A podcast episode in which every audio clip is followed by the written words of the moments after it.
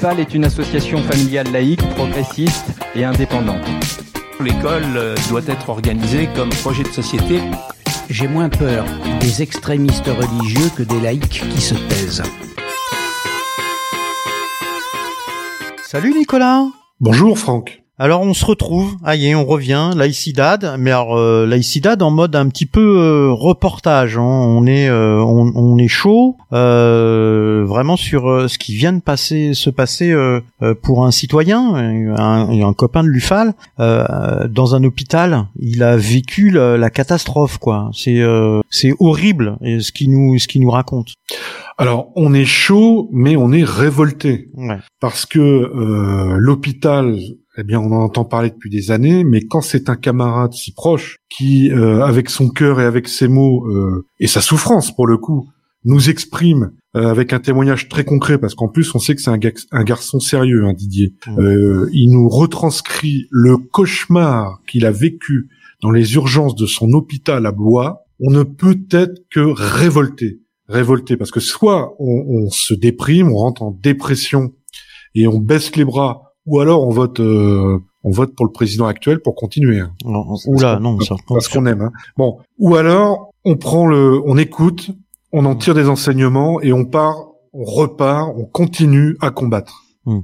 Et puis là, on a invité Olivier Nobile, notre spécialiste santé, pour justement apporter, d'expliquer pourquoi cette situation.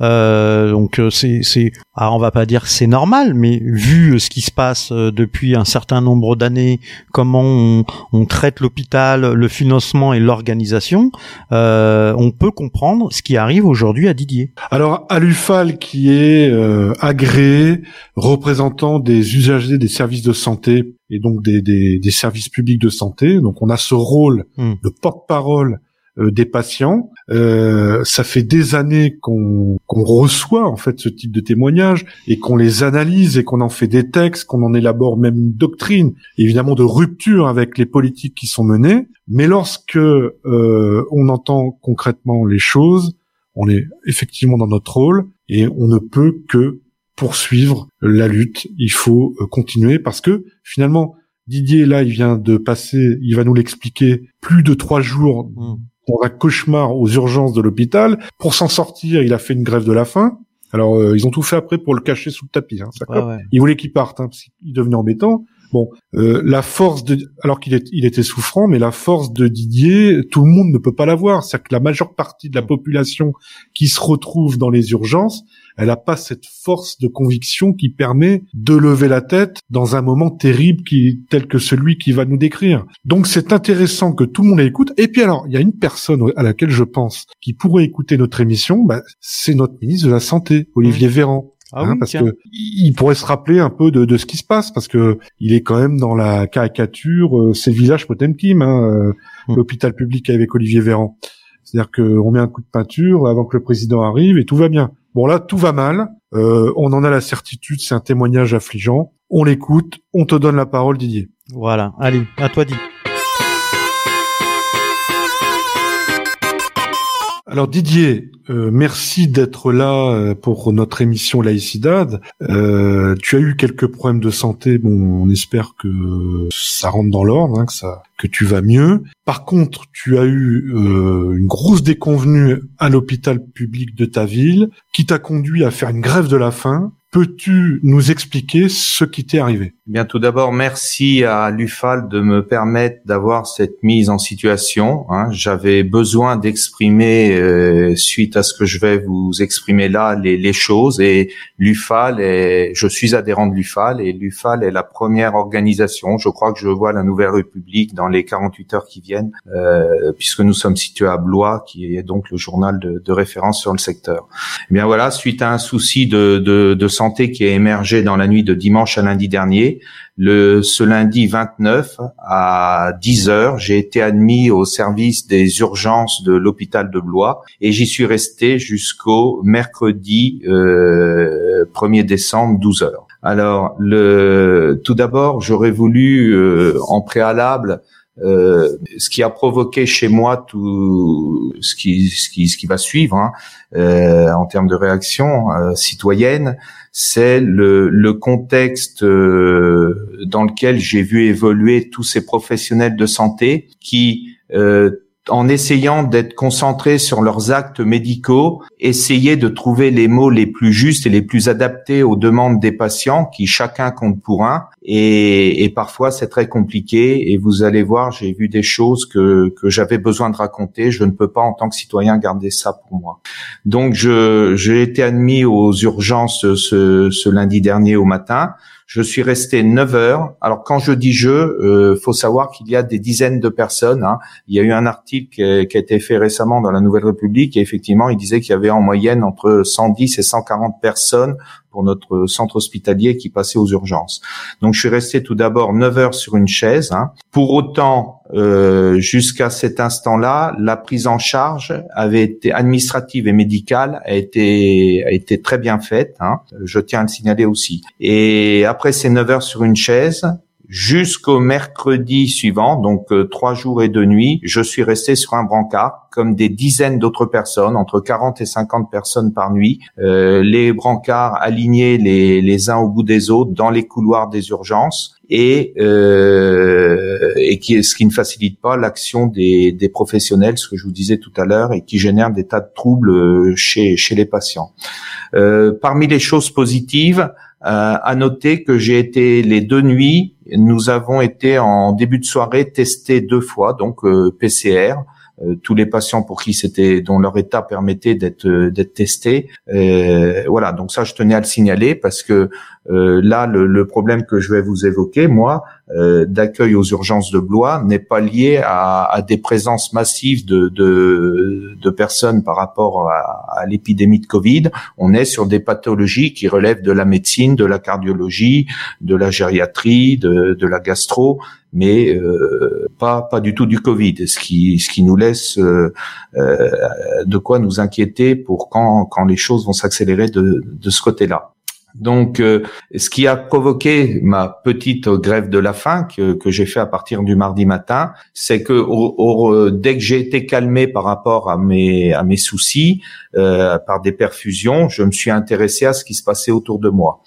Et j'ai donc demandé, comme il est le droit de chaque usager de l'hôpital public, à rencontrer, alors en faisant les démarches qu'il fallait pour, à demander l'administrateur de permanence dans le cadre de la commission des usagers de l'hôpital. Et moi, ne pouvant pas sortir des urgences, le message qui a été noté par le secrétariat de la commission des usagers, c'est que j'aurais trouvé intéressant que l'administrateur de permanence vienne dans le service constater les choses. Et bien, cette personne n'a pas daigné se déplacer. Donc là, j'ai demandé à m'adresser au cadre supérieur, puisque la cadre du service, elle n'était pas là. J'ai fait passer le même message par les procédures que m'avaient donné les services administratifs de l'hôpital. Et là aussi, la cadre supérieure des urgences n'a pas daigné se déplacer, ou au moins n'est pas venue jusqu'à moi. Donc là, par contre, j'ai été entendu par une secrétaire de direction qui m'avait assuré que les messages étaient bien passés à l'administrateur de permanence et à la cadre supérieure de garde, ainsi qu'au directeur de l'hôpital. Donc,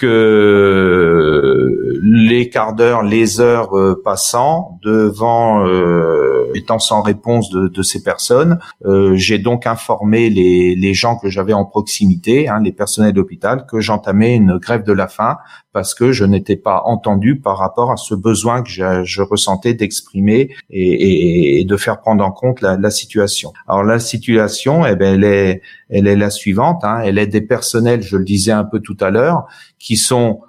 moi, j'en suis persuadé, je l'ai vécu, je l'ai vu autour de moi, toujours très opérant par rapport à leur geste clinique, j'allais dire leur mode opératoire, mais pour lesquels il est très difficile, devant le surnombre de patients et le flux continu des entrées et des sorties, d'avoir les mots justes auprès de patients qui sont quelquefois ou exaspérés, ou qui peuvent avoir des demandes qui paraissent simples à satisfaire, comme pouvoir prévenir un conjoint, mais voilà, c'est compliqué d'avoir l'outil de communication.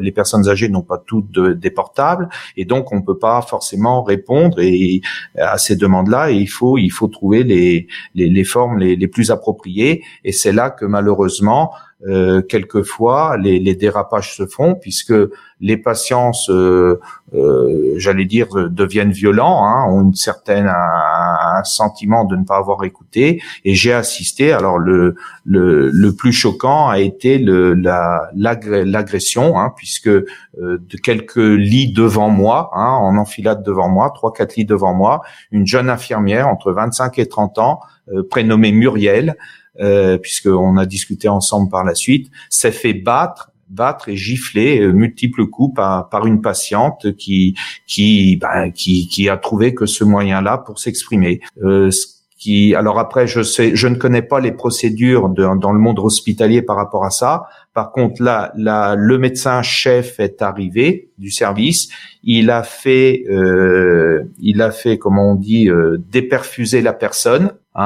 Et ils ont accéléré sa sortie. Donc on avait un attroupement de personnel hospitalier qui essayait de remonter le moral de leurs collègues, et puis on a une patiente qui venait pour se faire soigner, qu'elle on a remise dehors. Alors certainement pour protéger les personnels. Je vous dis, je ne suis pas un spécialiste, mais toujours est-il qu'il y a une patiente qui n'a pas eu droit à ses soins. Et donc tout ce qu'ont été ces 2 nuits et ces 3 jours, ça a été un défilé permanent de mise en situation. Là, j'ai beaucoup d'émotions en le disant. Un autre fait marquant, 3 jeunes gens sont arrivés quasiment dans la même demi-journée, certainement trop âgés pour être aux urgences pédiatriques. Donc je me suis laissé dire que c'était jusqu'à 16 ans les urgences pédiatriques, mais pour autant pas majeurs, donc des jeunes entre 16 et 18 ans. Les parents étaient très en peine de les laisser dans l'univers dont ils prenaient connaissance. Je me suis senti obligé d'aller rassurer ses parents, parce que peu d'autres gens avaient la possibilité de le faire. Je leur ai dit, écoutez, ils sont quand même à l'hôpital, il va rien leur arriver de pire. Par contre, j'avais déjà passé la nuit du lundi au mardi, moi. Et je savais, j'avais déjà eu des images. Le service était rempli de gens qui venaient d'EHPAD, puisque quand il y a un souci dans les EHPAD médicales, on ouvre le parapluie, je crois, et on appelle les ambulanciers et on envoie les gens aux urgences. Pareil pour la psychiatrie.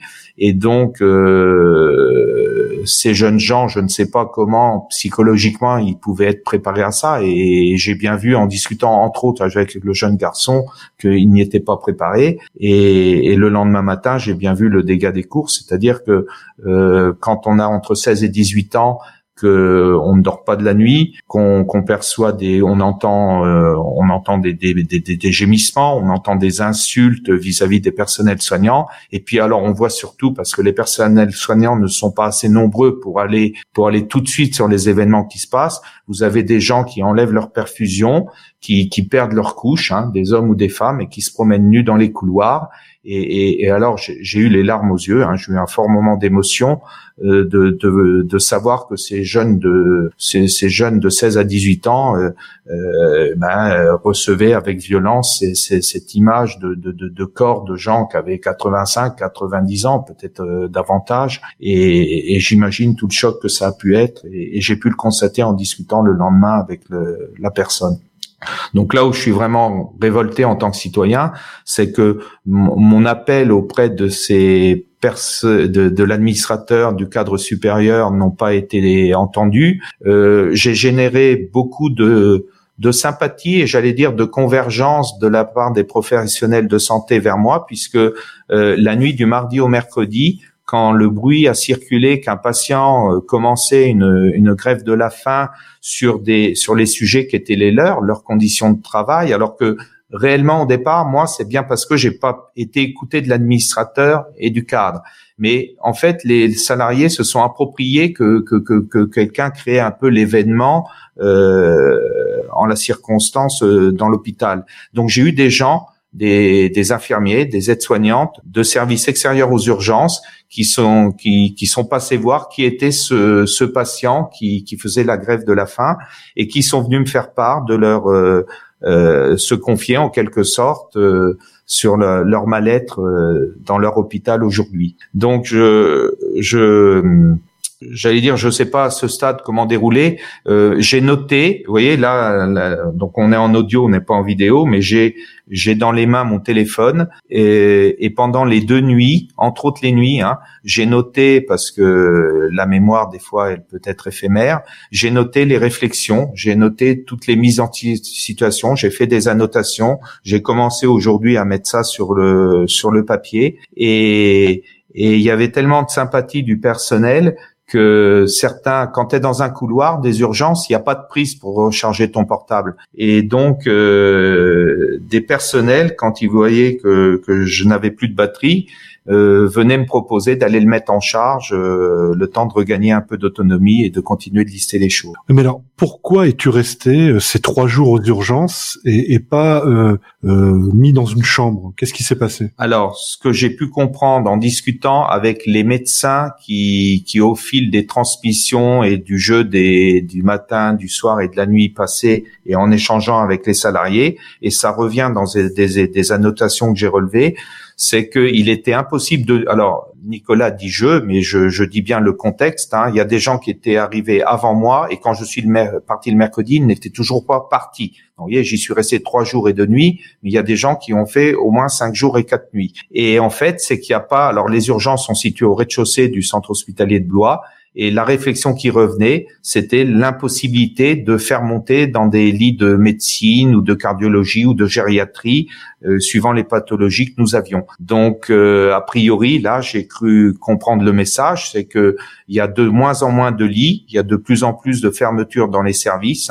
Une infirmière me disait que dans l'année écoulée, ils avaient fermé 30 lits de médecine à l'hôpital de Blois, et qu'elle me disait ça parce qu'un cas comme le mien, normalement, je montais en médecine, je ne restais pas aussi longtemps aux urgences. Donc, a priori, il n'y a plus cette capacité à intégrer les patients des urgences dans les lits des services. Mais est-ce que tu as eu les examens que ton état méritait? Alors, j'avais besoin d'examens de sang et d'examens d'urine, donc on m'a fait les prélèvements. Mais alors, je pense qu'il y a eu un effet indésirable vis-à-vis de la direction et de ce patient qui devenait certainement encombrant, puisque le mercredi en milieu de matinée, la Nouvelle République était déjà passée questionner les syndicats de personnel et la direction sur ce qui se passait à l'hôpital. Et donc moi, j'ai vu arriver directement vers moi, alors que nous étions toute une file de brancards, une dame, docteur, que je n'avais encore jamais aperçu. Elle est venue directement vers moi. Elle m'a expliqué, elle a pas eu à me convaincre là-dessus, que je serais certainement mieux chez moi qu'à l'hôpital. Et je lui dis oui, mais je dis votre précédent confrère là de nuit qui passait ses consignes à votre confrère de jour me disait que je serais certainement à mon tour, peut-être au fil du goutte à goutte, hospitalisé dans un des services au plus tard ce mercredi soir ou ce jeudi, et que il me prévoyait une échographie de la prostate, voilà, en l'occurrence, puisque c'était ma pathologie. Et donc je m'étonnais qu'elle me propose de sortir, donc je lui dis OK, mais puisque je suis dans vos murs.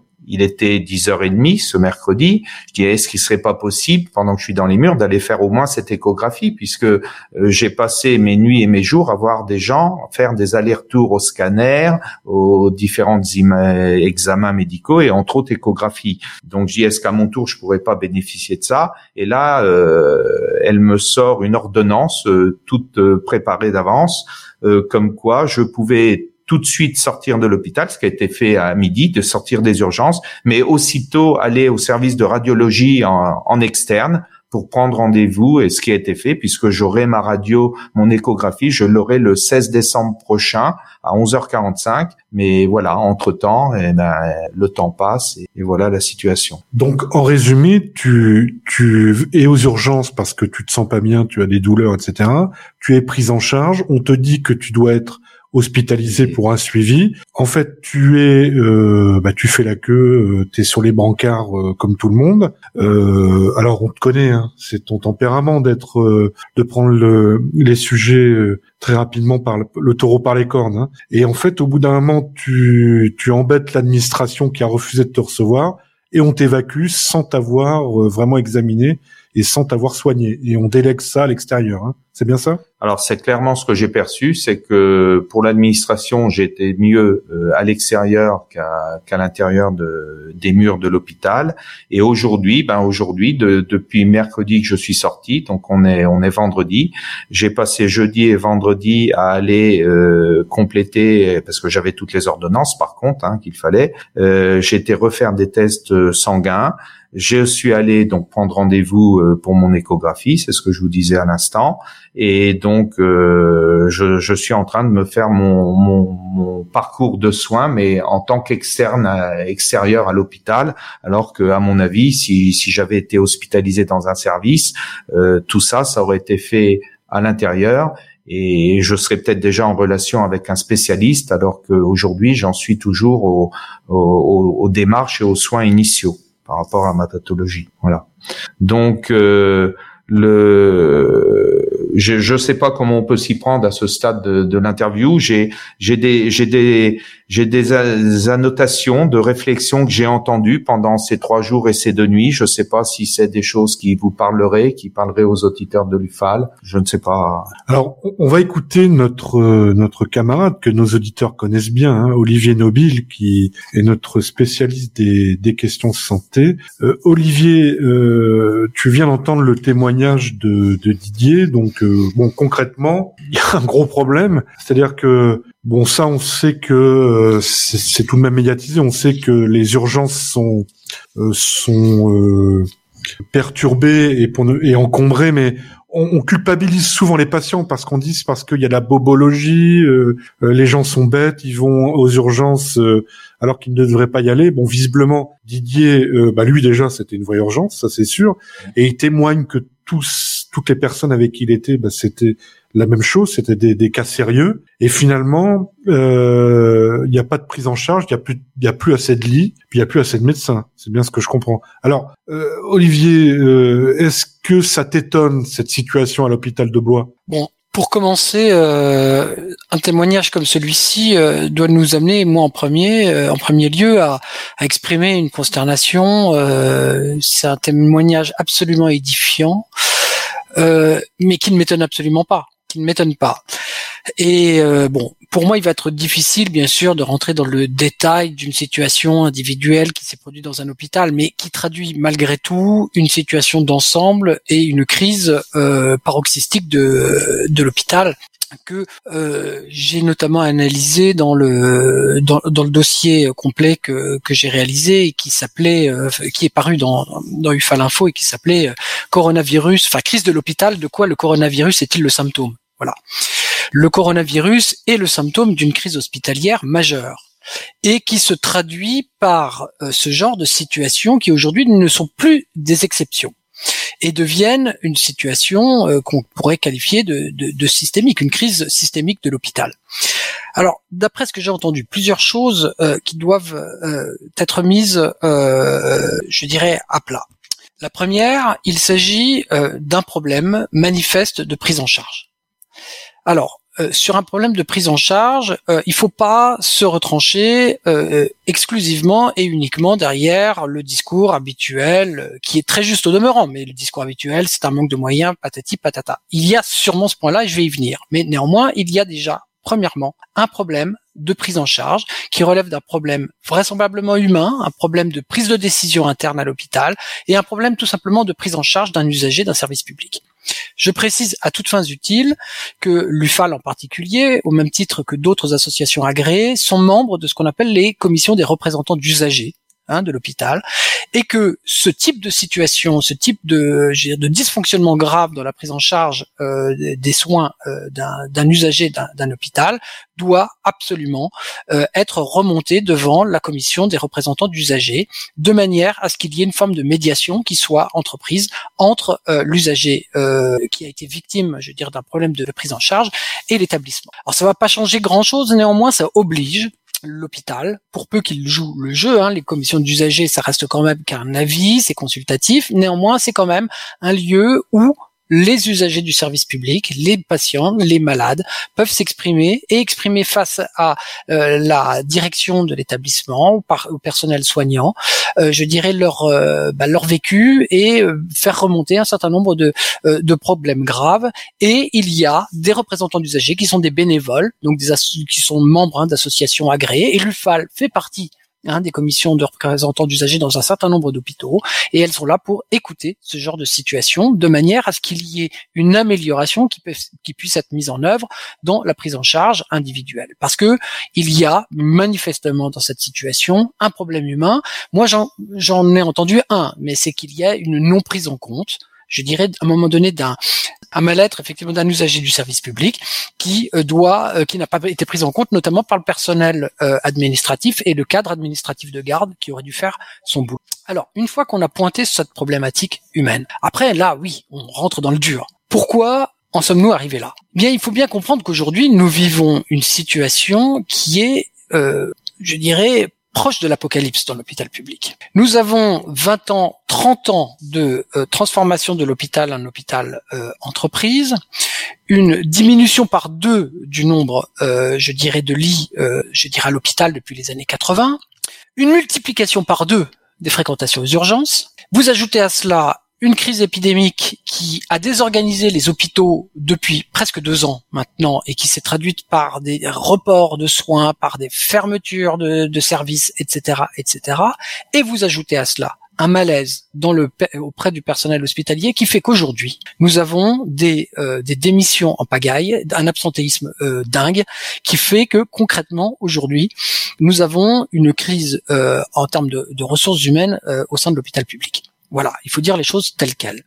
Alors, bien sûr, le coronavirus, comme je l'avais dit, et on a eu l'occasion d'en parler même ici à l'AICIDA, il s'agit d'un symptôme. C'est un symptôme d'une crise beaucoup plus globale. Effectivement, là, ce qui s'est passé schématiquement, arrivé aux urgences, nombre insuffisant, je veux dire, de capacité de prise en charge dans des services de médecine, ou de médecine interne.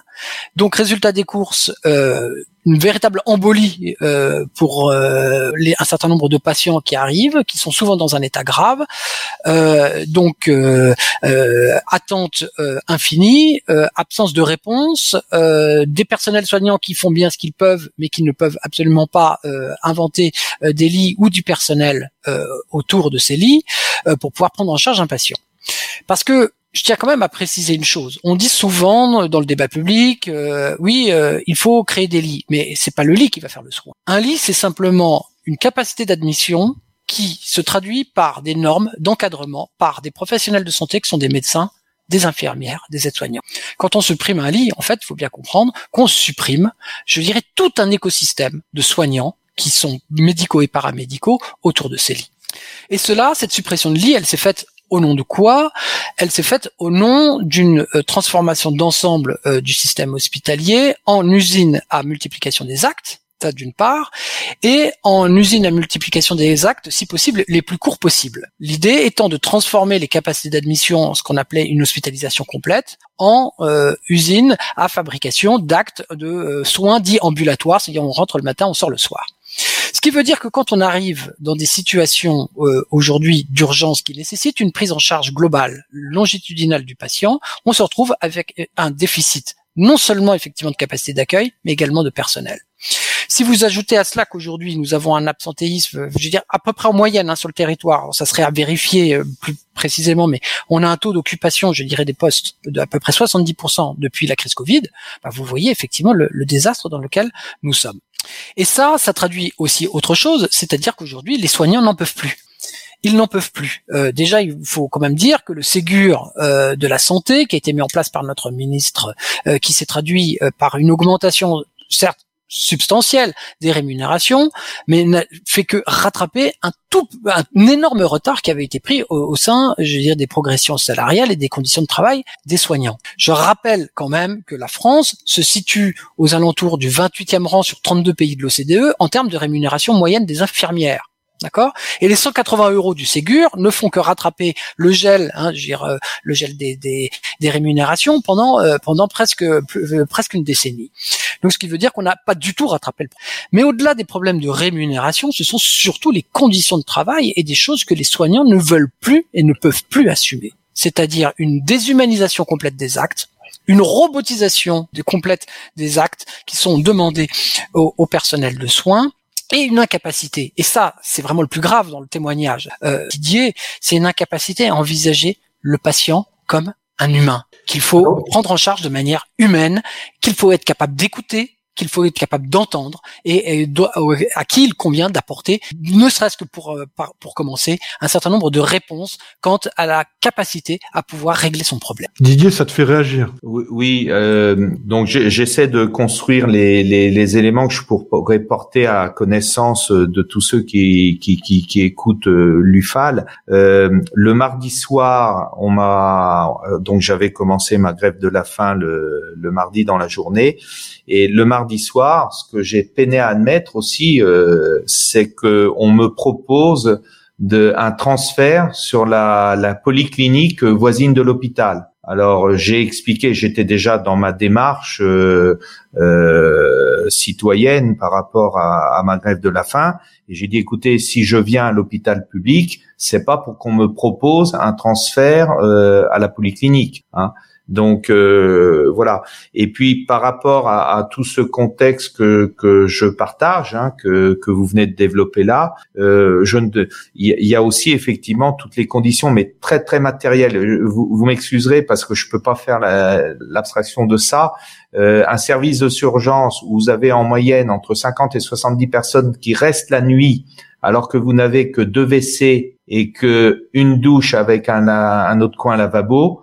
Je vous laisse apprécier l'état sanitaire qui peut être le nôtre, vous voyez. Et ce mode dégradé dans lequel évoluent en permanence et les salariés de l'hôpital et les patients, c'est quelque chose qui, j'ai l'impression, rentre dans un fonctionnement qui serait de plus en plus normé, quoi. On apprend que ça fait des semaines, des mois, des années que ça dure plus ou moins suivant les endroits.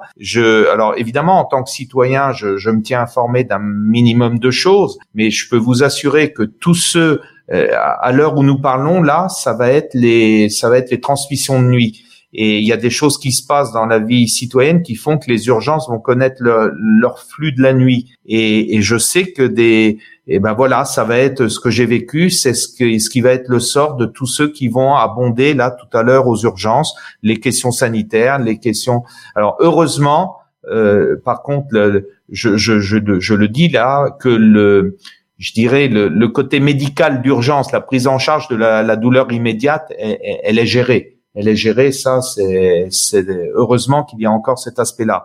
Mais après, effectivement, la médecine d'urgence, c'est pas la médecine des services. D'ailleurs, on m'a repris un écart de langage, les personnels eux-mêmes. Quand j'ai dit le service des urgences, on m'a dit mais les urgences, c'est pas un service, monsieur Thévenot. Les urgences, nous sommes les urgences. Les services, c'est ce qui va se passer après votre passage aux urgences. Bon, en l'occurrence, moi, ça se sera arrêté là. Mais voilà quelques réactions par rapport aux commentaires précédents, si ça peut vous aider à percevoir des choses. Et puis alors, ce sentiment où à l'heure où j'entends le bilan qui est dressé, et puis quelques pistes là qui m'a semblé percevoir, pour autant qu'est-ce qui se passe maintenant, quoi, à l'heure où ensemble on est sur l'UFAL là. Qu'est-ce qui va se passer pour tous ces gens à Blois, mais j'allais dire ailleurs aussi. J'ai un grand sentiment d'impuissance alors que je sais, je pouvais en avoir une idée avant, mais là je l'ai vécu. Alors nous à l'UFAL on milite, hein, c'est-à-dire qu'on essaye de faire changer les choses. Alors on parle beaucoup en ce moment de grande sécu. Est-ce que le projet dont on parle pourrait résoudre ce problème d'apocalypse dont on est en train de parler? Est-ce que la question m'est adressée? Si c'est le cas, alors bon, là on sort un petit peu du sujet spécifique, hein, mais on va y revenir très rapidement. Bon, le projet de grande sécu concerne essentiellement la frontière qui sépare aujourd'hui les remboursements de soins par l'assurance maladie, c'est-à-dire l'assurance maladie de la sécurité sociale, et les complémentaires santé. C'est vrai que cette annonce gouvernementale qui fait suite à un rapport qui n'est d'ailleurs pas encore remis du Haut Conseil pour l'avenir de l'assurance maladie nous a un peu pris de court, puisque concrètement l'idée d'avoir une sécurité sociale qui prendrait 100% des soins sans nécessité d'avoir une mutuelle ou une complémentaire santé, bon, c'est quelque chose qui fait partie d'ailleurs du corpus doctrinal de l'UFAL. Donc on pourrait se dire finalement l'UFAL se rapproche de la politique gouvernementale d'Emmanuel Macron, ou inversement d'ailleurs. Il faut regarder quand même de près et il faut quand même pas se leurrer. Cette proposition, déjà, pour première vocation à être enterrée très rapidement, c'est-à-dire que c'était un ballon d'essai visant effectivement à peut-être, selon moi, attiser quand même les réactions des complémentaires santé. Ça, c'est le premier point. D'ailleurs, le ministre de la Santé, Olivier Véran, a tout de suite très trop pédalé en disant que voilà, les conditions étaient peut-être pas réunies, etc., etc. Mais au-delà de cela, le projet de grande sécu, je dirais, ce n'est rien si on n'envisage pas une transformation d'ensemble du système de soins français. Et ça passe obligatoirement par la question de l'offre de soins. Et l'offre de soins, c'est à la fois la présence sur le territoire d'un réseau de médecins de ville et bien sûr des établissements de santé, sans oublier d'ailleurs un troisième acteur qui s'appelle les établissements médico-sociaux, hein, on a parlé tout à l'heure des EHPAD, etc. Donc c'est l'ensemble.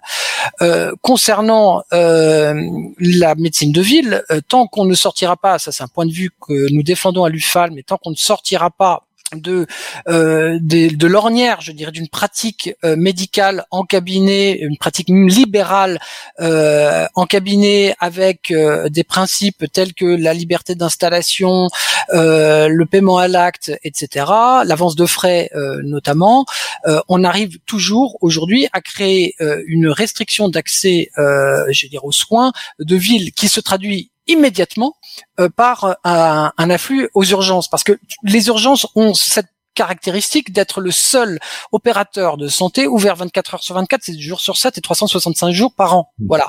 Donc tant qu'on ne règle pas en amont le problème effectivement de l'hôpital, on manque vraiment une cible considérable. Nous, à l'UFAL, on est vraiment favorable à une sortie, alors non pas brutale, autoritaire, mais à une sortie du primat de la médecine libérale en cabinet, pour promouvoir plutôt un système de centres de santé qui sont des centres pluridisciplinaires avec des médecins, des kinés, des orthophonistes, etc. Enfin, un ensemble, un écosystème médical, mais de médecine salariée en l'occurrence, qui s'appuie sur une mise en réseau de professionnels de santé sans avance de frais, etc. Donc nous, on pense vraiment qu'il y a à construire une nouvelle offre de soins au niveau de la médecine de ville. Deuxième aspect, effectivement, il faut mettre fin à l'ensemble des restes à charge qui pèsent sur les patients, notamment quand ils vont en ville. Pourquoi ? Parce que concrètement, pour un certain nombre de personnes, c'est la base, la raison initiale du renoncement aux soins. Et quand on renonce aux soins, quand ils sont peu graves, cela se traduit bien évidemment par une détérioration de l'état de santé de la population et précisément une fréquentation du système hospitalier, généralement dans un état qui est beaucoup plus dégradé. Et les soins, faut pas les arrêter simplement pour le coup à la médecine. Ça passe aussi par les soins dentaires, ça passe par l'optique, ça passe par un certain nombre d'éducations à la santé pour des personnes qui aujourd'hui sont atteintes de maladies chroniques. Et aujourd'hui, l'une des caractéristiques fortes de l'état de santé de la population, c'est qu'on a une augmentation considérable de personnes qui sont porteurs de pathologies lourdes, graves et chroniques. Et ça, ça a aussi transformé fondamentalement la sociologie des patients qui vont fréquenter l'hôpital.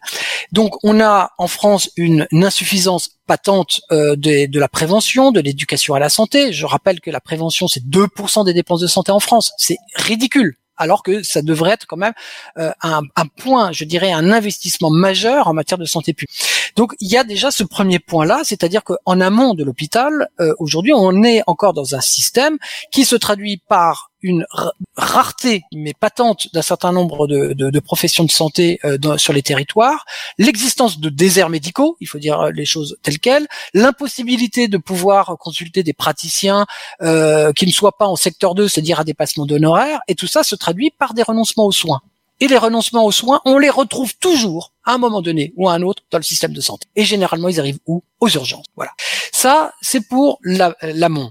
Et puis il y a l'hôpital. L'hôpital, ça fait depuis les années 2000 qu'il est complètement aujourd'hui enserré dans une double logique. La première, c'est de remboursement de la dette colossale qui a été contractée par l'hôpital public, sous le coup d'une incitation très très forte à des investissements extrêmement douteux, financés par des établissements bancaires qui, pour certains d'ailleurs, ont connu la crise de 2008, etc., etc. Donc on a des hôpitaux hyper endettés, avec une obligation pour ces hôpitaux de multiplier les actes pour faire quoi ? Pour rembourser la dette. Et tant que l'hôpital, je dirais, aujourd'hui reste en grande partie orienté vers simplement le remboursement de la dette, ben, il ne va pas se consacrer aux soins. C'est aussi simple que cela. Ça, c'est une chose qui est évidente, c'est-à-dire que le financement de l'investissement hospitalier est essentiel. Et bien sûr, dans ce contexte-là, il y a eu bien évidemment une mesure très importante de financement des hôpitaux qui aujourd'hui, dont on se rend compte que ça a été un désastre absolu, c'est la tarification à l'activité. La tarification à l'activité qui consiste tout simplement à rémunérer les hôpitaux en fonction de l'activité, donc à rémunérer les hôpitaux en fonction de la multiplication des actes. Et ça s'est traduit par le fait que là, aujourd'hui, on n'est plus dans une prise en charge, je dirais, patiente, humaine, je dirais du patient, mais dans une multiplication standardisée, je dirais, d'un certain nombre d'actes, pour tout simplement bénéficier, pour que l'hôpital puisse bénéficier d'un financement qui lui permette tout simplement de pouvoir faire face à ses objectifs. Donc on a une multiplication des actes qui se traduit par une standardisation, une déshumanisation et des souffrances professionnelles considérables de la part des soignants, puisqu'ils doivent courir en particulier auprès de l'activité. Autre aspect de cette multiplication des actes, de l'application de cette tarification à l'activité, ça a été évoqué un petit peu par le témoin Didier. Mais c'est que le contrôle de gestion a pris le pouvoir à l'hôpital. C'est-à-dire que en France, on a un déficit de soignants à l'hôpital. Par contre, nous avons un taux d'encadrement administratif qui est plutôt dans la moyenne haute européenne. Tout simplement parce que nous avons affaire à un hôpital qui s'est transformé de force, en hôpital entreprise, dans lequel aujourd'hui les principes de rentabilité, de productivité, de rendement, etc. se sont substitués tout simplement à l'amélioration de la prise en charge des patients au sein de l'hôpital. Et qui plus est, dernier point important, c'est que tout ce système-là a eu pour effet de mettre l'hôpital public en concurrence frontale avec des cliniques privées, dont certaines sont des cliniques privées à but lucratif. C'est-à-dire des cliniques privées qui versent des dividendes à des actionnaires, parfois des fonds de pension internationaux, etc. Or, les cliniques privées ont un avantage considérable sur le... C'est que, un, elles sélectionnent les activités sur lesquelles elles peuvent se positionner, c'est-à-dire qu'elles sont généralement sur des activités rentables. La médecine, concrètement, c'est dans la clinique privée, la médecine, en tout cas, est à l'hôpital, certes, mais au sein de la médecine, les segments les plus rentables, c'est dans la clinique privée. Par contre, tous les actes lourds, c'est bien sûr à l'hôpital. Par contre, la chirurgie, à l'inverse, ça sera surtout la clinique privée. Donc, vous voyez comment, en répartissant la nature des actes, les cliniques privées se sont mis sur des segments d'activité qui sont peu contraignants, très facilement multipliables et qui peuvent générer effectivement une multiplication des actes. Tandis que l'hôpital doit faire face, je dirais, à un parc immobilier très important, à une arrivée de patients qu'ils ne peuvent pas choisir, qui sont parfois dans des conditions, je dirais, sanitaires beaucoup plus graves, qui doivent assurer une permanence des soins 24 heures sur 24, 7 jours sur 7. Donc on imagine bien que l'hôpital, dans cette mise en concurrence frontale, ne peut pas résister, je dirais, à la concurrence des cliniques privées. Voilà à quoi a servi ce fameux plan hôpital 2007 qui a été mis en place sous la mandature de Jacques Chirac et qui explique en grande partie comment l'hôpital est devenu une machine à cash pour financer l'endettement, des partenariats publics-privés qui ont enrichi considérablement des grandes multinationales du BTP et qui ont consisté, et une réforme qui a consisté aussi à donner un avantage comparatif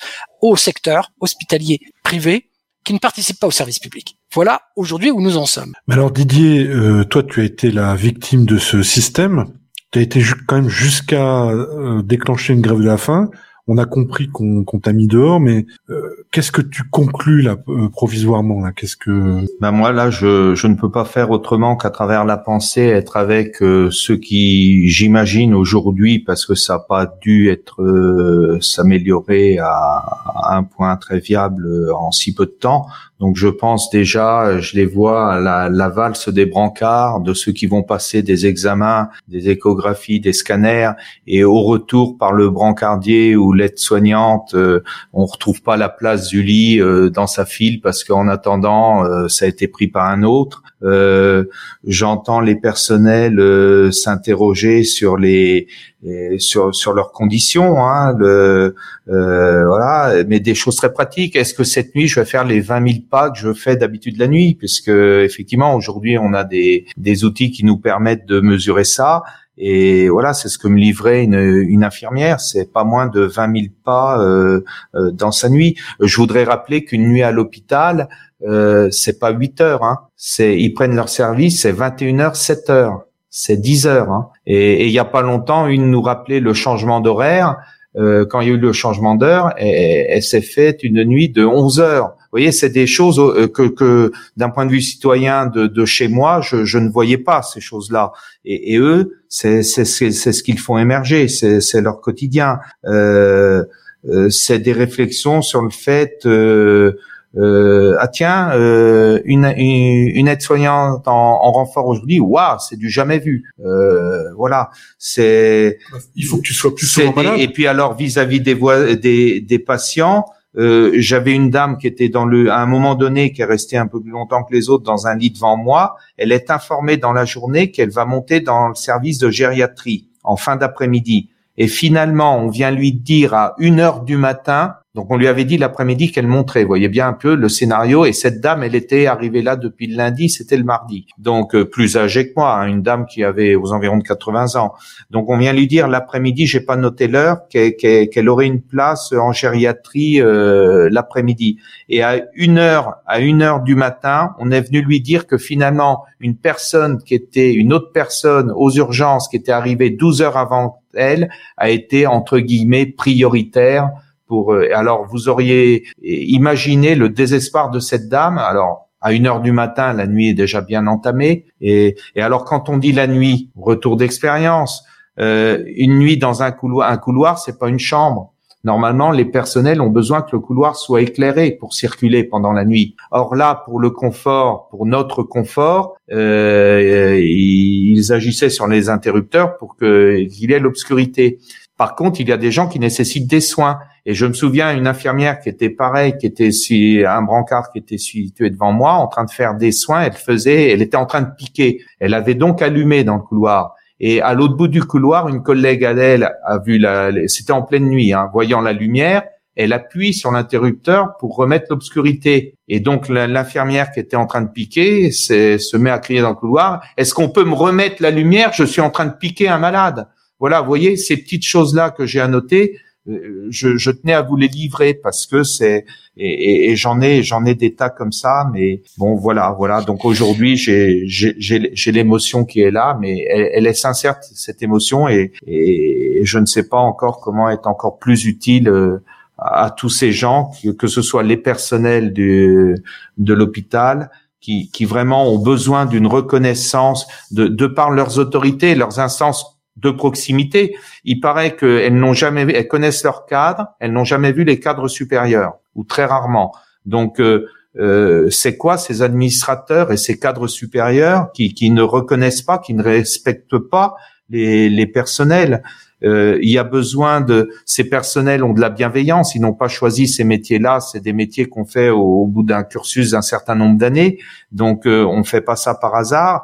Donc il y a de la bienveillance, il y a des bienfaits médicaux qu'ils dispensent au quotidien, et puis il y a cet échec. Là, ce qui est le plus fort pour moi, parce que c'est là qu'après la violence des patients s'exprime, c'est d'avoir en permanence le bon mot et la bonne formule aux sollicitations des patients qui sont légitimes aussi, mais c'est de voir la violence à minima à travers des mots, et voire même quand ça passe au geste. On a vu effectivement les services de sécurité de l'hôpital intervenir pour gérer des troubles. Mais enfin, c'est aberrant qu'on voit ça dans une salle de concert, pourquoi pas. Mais chez Zemmour, oui, voilà. Mais en l'occurrence, pour coller à l'actualité, mais dans un hôpital, on voit d'un seul coup les trois costauds de la sécurité qui viennent, alors qu'en fait, la genèse de l'altercation, c'est une demande particulière du patient qui devient de plus en plus violente, effectivement. Mais c'est disproportionné. Là, il y a des moyens qui sont donnés et qu'on aurait peut-être pu mettre autrement, effectivement. Faut peut-être compléter une chose, hein. Tu as parlé tout à l'heure de nuits de garde qui pouvaient faire 10 heures, 11 heures. Il faut savoir quand même que de plus en plus d'hôpitaux, et c'est le cas schématiquement aux hôpitaux de Paris, hein, la PHP, Martin Hirsch, hein, le directeur de la PHP, a fait un chantage à l'adoption des 12 heures, de la garde de 12 heures, c'est-à-dire en méconnaissance complète des règles, hein, du droit du travail, à contourner les syndicats qui étaient farouchement hostiles, en contrepartie de la non-suppression d'un certain nombre de postes tels que ça avait été prévu et négocié avec l'ARS, l'Agence régionale de santé. Donc il faut bien comprendre qu'aujourd'hui on a affaire à des organisations de soins qui sont absolument délirantes. Il faut imaginer l'état physique, mental, je dirais, d'un soignant au bout d'une garde de 12 heures enchaînée 3 fois effectivement dans la semaine. Et en plus, le pire, c'est que les soignants en arrivent à plébisciter ce type d'organisation, tout simplement parce que avec des gardes de 12 heures, ils peuvent avoir des journées complètes, plus de journées complètes de récupération, ce qui leur permet de se, disent-ils, de mieux se, de rebooster un petit peu leurs accus. Mais on voit bien que derrière, en fait, c'est une course en avance, c'est-à-dire que ce sont du coup, un absentéisme qui est lié à ces récupérations, une fatigue qui s'accumule, etc. Donc c'est vrai que ce sont des organisations qui sont complètement délirantes. Je voudrais rebondir sur ces propos. Alors je ne suis qu'un usager, hein. Je peux pas parler en lieu et place de syndicalistes par exemple, mais effectivement j'ai entendu parler des hôpitaux de Paris. On est à Blois et pendant ces 3 jours et 2 nuits, j'ai entendu parler de cette histoire parce que la direction est en train de leur proposer les 12 heures. Alors effectivement, j'ai l'impression que une majorité des personnels seraient tentés d'être intéressés, mais pour compléter l'intervention, ils se posaient la question de quand, comme ils sont en sous-effectif, ou alors que les effectifs patients, eux par contre, sont en surnombre. Il y a ce qu'on appelle quelquefois le rappel. Et donc, leur question, c'était, mais qu'est-ce qui va se passer quand on aura fait nos 2 fois 12 heures si on est rappelé une 3e fois 12 heures? Eh ben, alors, je suis pas un spécialiste, mais à mon avis, s'ils sont rappelés, c'est pas pour faire 2 heures, c'est pour en refaire une énième fois 12. Et donc, cette connaissance d'information qu'a l'UFAL là, je sais pas comment l'UFAL peut le faire partager, mais il y a sûrement des acteurs locaux qui demanderaient à être outillés pour éclairer les agents là-dessus. Ça fait partie effectivement des liens qu'il faut établir, avec les syndicats de soignants. Enfin, ce sont des situations en tout cas qui doivent être portées à la connaissance du public. Et quand on arrive à avoir des personnels qui plébiscitent des organisations du travail délirantes, c'est qu'il vraiment il y a un énorme problème. Alors, il y avait quand même une autre chose quand même que je voulais dire, c'est que l'idée, c'est pas non plus de tomber dans une caricature qui consisterait à dire Les soignants sont des héros, sont valeureux, et le personnel administratif sont tous des lâches et des incompétents. Bon, c'est pas la réalité partout. Par contre, comme partout, et y compris peut-être dans la situation que tu as traversée, tu es peut-être aussi tombé sur un cadre administratif, un cadre supérieur qui tout simplement n'a pas fait le boulot qu'on est censé attendre aussi de ce type de personnes qui doivent être en mesure de pouvoir apporter leur soutien à leur collectif de travail. Et ça, par contre, c'est pas une question de moyens, c'est ni une question, je dirais forcément d'organisation, mais c'est tout simplement une question d'éthique personnelle et professionnelle. Et ce type de dysfonctionnement, bah, il a le droit de considérer que il a à être signalé, parce que c'est pas comme ça qu'on règle la souffrance et la détresse d'un usager. Et parmi le personnel administratif, ils sont également complètement sur le grill et complètement pressurisés. Les hôpitaux et les cadres sup courent après les projets en permanence pour obtenir des financements en permanence. Ils sont également, je dirais, on leur fout une pression démentielle. Et il faut quand même avoir conscience que c'est l'organisation de l'hôpital qui explique en grande partie, voilà, cette dichotomie entre d'un côté un personnel administratif et un personnel soignant, mais tous sont dans la même galère. Objectivement, tous sont dans la même galère. Et c'est vrai que l'objectif, et là maintenant il va vraiment falloir qu'il y ait une prise de conscience citoyenne et une mobilisation citoyenne pour justement considérer que la question de l'hôpital est une question plus que centrale. Ça devrait être pour moi la question numéro 1, numéro 2 et numéro 3 des priorités de la campagne présidentielle. Concrètement, ça fait 24 mois qu'on traverse une crise sanitaire. On a connu, je dirais, des situations qu'on n'en a jamais connues dans notre histoire récente, et on en arrive encore à regarder ailleurs, alors que concrètement, on a la cheville vraiment ouvrière, je dirais, de l'offre de soins, de la santé de la population qui est dans un danger absolu. Et concrètement, aujourd'hui, le système médiatique et le système politique se focalisent sur des sujets beaucoup plus secondaire à mes yeux, pour pas dire beaucoup plus obscène. Concrètement, voilà, l'hôpital, ça doit être vraiment la préoccupation politique majeure. Et je suis vraiment triste de dire que malheureusement, si on veut faire bouger les choses, ça ne peut passer précisément que par une médiatisation de ce type d'action, par une prise de conscience citoyenne, et j'espère vraiment que on arrivera à trouver quand même une issue politique, voilà, avant qu'on soit obligé d'en trouver une, parce qu'il y aura eu des drames, et des drames qui ébranleront l'intégralité de notre système. Le coronavirus pourrait être l'accélérateur extraordinaire, aurait dû être l'accélérateur. On se souvient tous du discours d'Emmanuel Macron, nous reviendrons le jour d'après, le monde d'après, etc.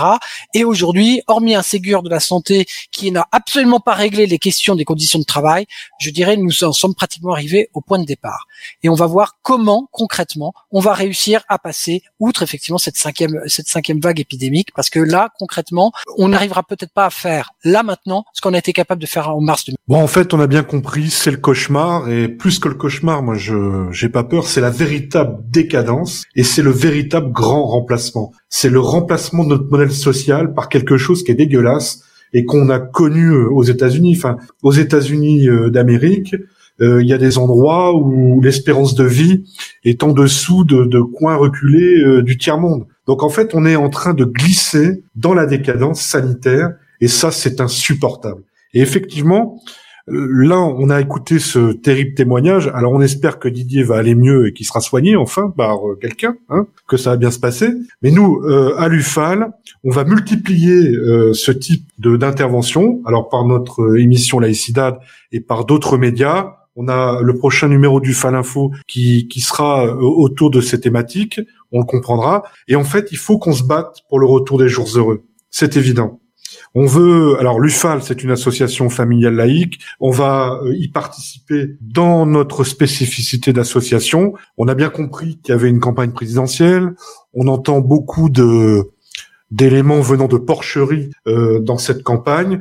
Eh bien, nous, on va essayer de nettoyer tout ça et de participer au renouveau de la République sociale. Voilà l'enjeu. Je vous remercie pour ton intervention, Didier. Encore une fois, j'espère que tu vas bien te porter ce qu'on a besoin de toi. Merci à l'UFAL pour sa réactivité. Merci à toi, Didier. Merci. À bientôt. Et merci, Olivier. Bien sûr. Enfin, Olivier... Mais Olivier est presque un invité permanent. C'est un résident à l'Aïcidad. Voilà.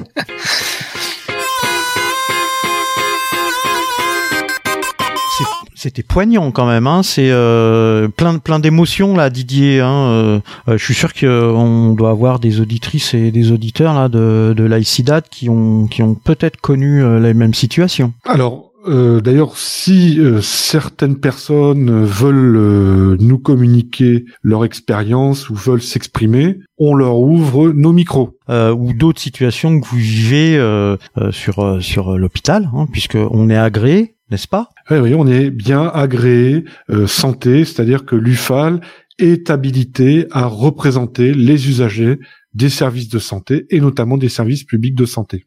Donc voilà, donc n'hésitez pas à témoigner. Dans l'UFAL Info, prochainement, qu'est-ce qui va se passer? Alors justement, prochaine UFAL Info, le dernier de l'année, on parle de la Grande Sécu. Ah. Et le titre, c'est La Grande Sécu, le bluff. Hein, voilà, parce que on l'a entendu dans notre émission, on aurait pu espérer Grande Sécu, c'est Sécu intégrale, c'est Sécu de 45, c'est notre Sécu, c'est celle de notre mouvement social, de notre mouvement émancipateur. La Grande Sécu qui a l'air, qui est repoussée là pour l'instant, mais dont on a parlé, c'était pas du tout celle qu'on espérait.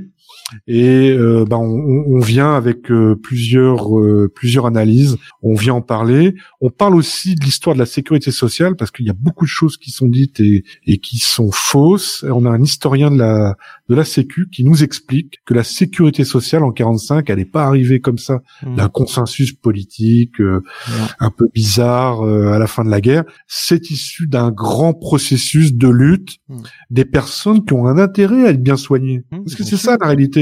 Et en fait, si on veut être bien soigné, parce que là concrètement, ce qu'on a entendu, c'est que, moi, j'ai pas envie d'aller aux urgences, j'ai peur. Ça fait peur. Hein. Et donc, si on veut être soigné correctement, en fait, il faut lutter. Voilà, il faut lutter parce que les droits, l'accès, la bienveillance dont parlait Didier, ça tombe pas du ciel.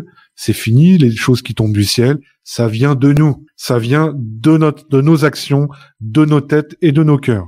Ah, moi, je croyais qu'avec de la poudre de perlimpinpin, on arrivait à faire des choses, non? Ça marche pas. Dieu est mort, a dit le philosophe. Bon, moi, je suis dans cette lignée philosophique. C'est-à-dire qu'en fait, je crois pas aux arrière-mondes, je crois au monde d'aujourd'hui. Et à un moment, faut récupérer les richesses qui sont produites et les remettre au service de tous les humains, en majorité, qui sont là et qui en reçoivent le moins, parce que ce qu'on a vécu là dans l'hôpital, mais finalement on le connaît aussi dans l'école, parce que moi j'ai entendu là pas loin de chez moi, il y a des parents qui se sont cotisés pour embaucher un prof dans l'école publique. Donc on arrive à des situations folles.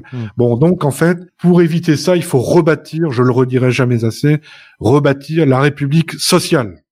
Et on va parler un petit peu, quelques petits mots sur Cause Républicaine. Alors, pas que quelques petits mots, parce que vu le travail que ça représente, donc le prochain numéro, il est à la maquette et bientôt sous presse, à l'heure où on parle. Et donc c'est un numéro 2 de Cause Républicaine, on a tenu les échéances, on avait dit qu'on ferait 2 numéros par an, je rappelle, Cause Républicaine, 20 €, c'est édité par les éditions Matériologiques, c'est une revue de réflexion d'un niveau... alors c'est moins militant que l'UFAL, on est plus dans la réflexion. Et là on a un numéro pas si éloigné de notre thématique de ce soir, c'est un numéro sur l'ordre public. Et l'ordre public, c'est évidemment, ce n'est pas le désordre. Mais pourquoi le désordre, la violence s'installe? Il y a parce qu'en fait, il y a plus d'ordre, il y a plus de justice, il y a plus de social, il y a plus que des inégalités, et c'est ça qui crée le désordre. Voilà. Et donc notre revue, elle aboutit là-dessus. Il y a plus de 12 intervenants, des juges, des flics républicains. On en a trouvé. Si, il y en a. Bon, ça n'a pas été facile, mais on en a trouvé. Voilà. Et donc il y a des camarades qui explorent cette thématique de l'ordre public. C'est très intéressant. On espère que tous nos auditeurs vont s'abonner à UFAL Info et commander Cause Républicaine. Eh ben, très bien, Nicolas. On remercie Didier de son témoignage, et puis Olivier Nobile, notre résident laïcidad. Ouais, merci beaucoup. Allez, merci tout le monde. À bientôt au prochain laïcidad. Bonsoir.